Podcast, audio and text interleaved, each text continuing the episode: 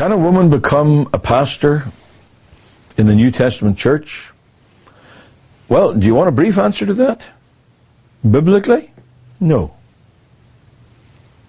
I think I could stop there. But people will ask, why not? Were there not prophetesses in the Old Testament? Yes, there were. Indeed, were Philip's four daughters not prophetesses? Did they not prophesy? Yes, they did. But where does it say they were pastors? Elders in the church? Were some of the women who worked along with Paul not deaconesses? Yes, they were. Now, here's a problem, you see. The, the word deacon is really just a servant. A deaconess is a female servant. And yet the word deacon also is used of an official position of service in the church. Just as the word elder means an older person, and it also has the idea of being in a particular office in the church. It has a natural meaning and an official meaning.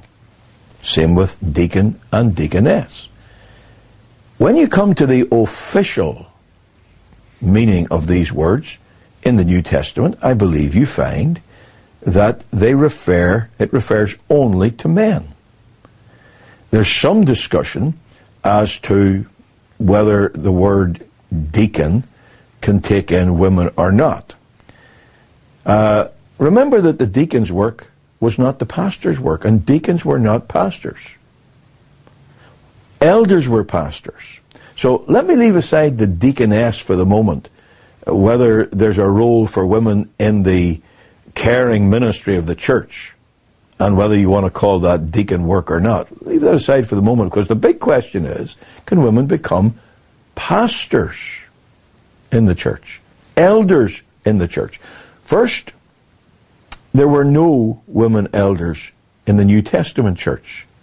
So any church today that has women elders has gone beyond anything that the New Testament church did. Now, it's not because there weren't qualified women. Could anybody say that Mary, the mother of Jesus, was not a qualified person? Could anybody say that Phoebe was not a qualified person? No, you couldn't. We're not talking about quality. We're talking now about the New Testament church did not have according to the New Testament, a single woman elder, not one. Every one of them was male. Furthermore, when Paul set down the qualifications for an elder, he did so deliberately in language and in terms that could not be fulfilled by any woman. Uh, let a woman try to be the husband of one wife. It's impossible. Impossible. Now, this is not just Paul's opinion. I know that nowadays, well, that was Paul's day. He was just uh, reflecting the, the mores of his day. No, he wasn't. Paul was inspired of God. This is the word of the living God. This is not the opinion of man. It's not a concept. It's not some production from some particular historical viewpoint. No. This is not the culture of that day. This is the commandment of the Holy Spirit.